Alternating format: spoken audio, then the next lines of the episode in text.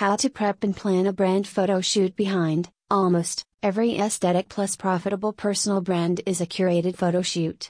I've been creating content since 2017 and I've failed a lot along the way. There was a time when my then boyfriend and now husband would spend all weekend shooting content without a game plan and it honestly put a strain on our relationship. In the last year, I've finessed the heck out of my content creation process and I'm excited to share that with you. My goal is to demystify the content creation process.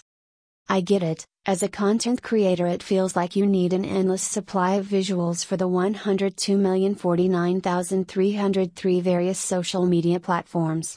Part of that is true because storytelling is how you build relationships with your community. Those stories are told through your content. Community centric personal brands do the best across the board, from vanity metrics to brand deals.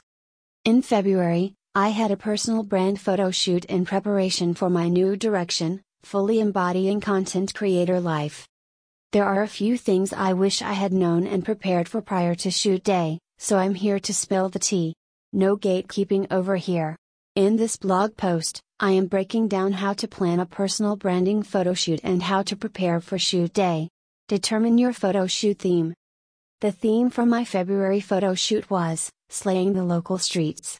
I wanted to fully embody the mom boss influencer vibe because my goal is to become a content creator full time one year from now. With that in mind, I needed new visuals that reflect my new direction. Before I booked my photo shoot, I took a couple of days to think through the theme for this photo shoot. I thought about what message I wanted to convey, what vibe I wanted to give off. I even thought about the brands that I wanted to work with and the aesthetic that would be in alignment with those partnerships. If you are having a hard time coming up with a concept, think about your niche and your brand core values. Then take a look at your marketing calendar and identify what is coming up. For example, if Mother's Day is around the corner, you may want to plan for a spring themed shoot. Get clear on your overall theme because this will guide the rest of the process.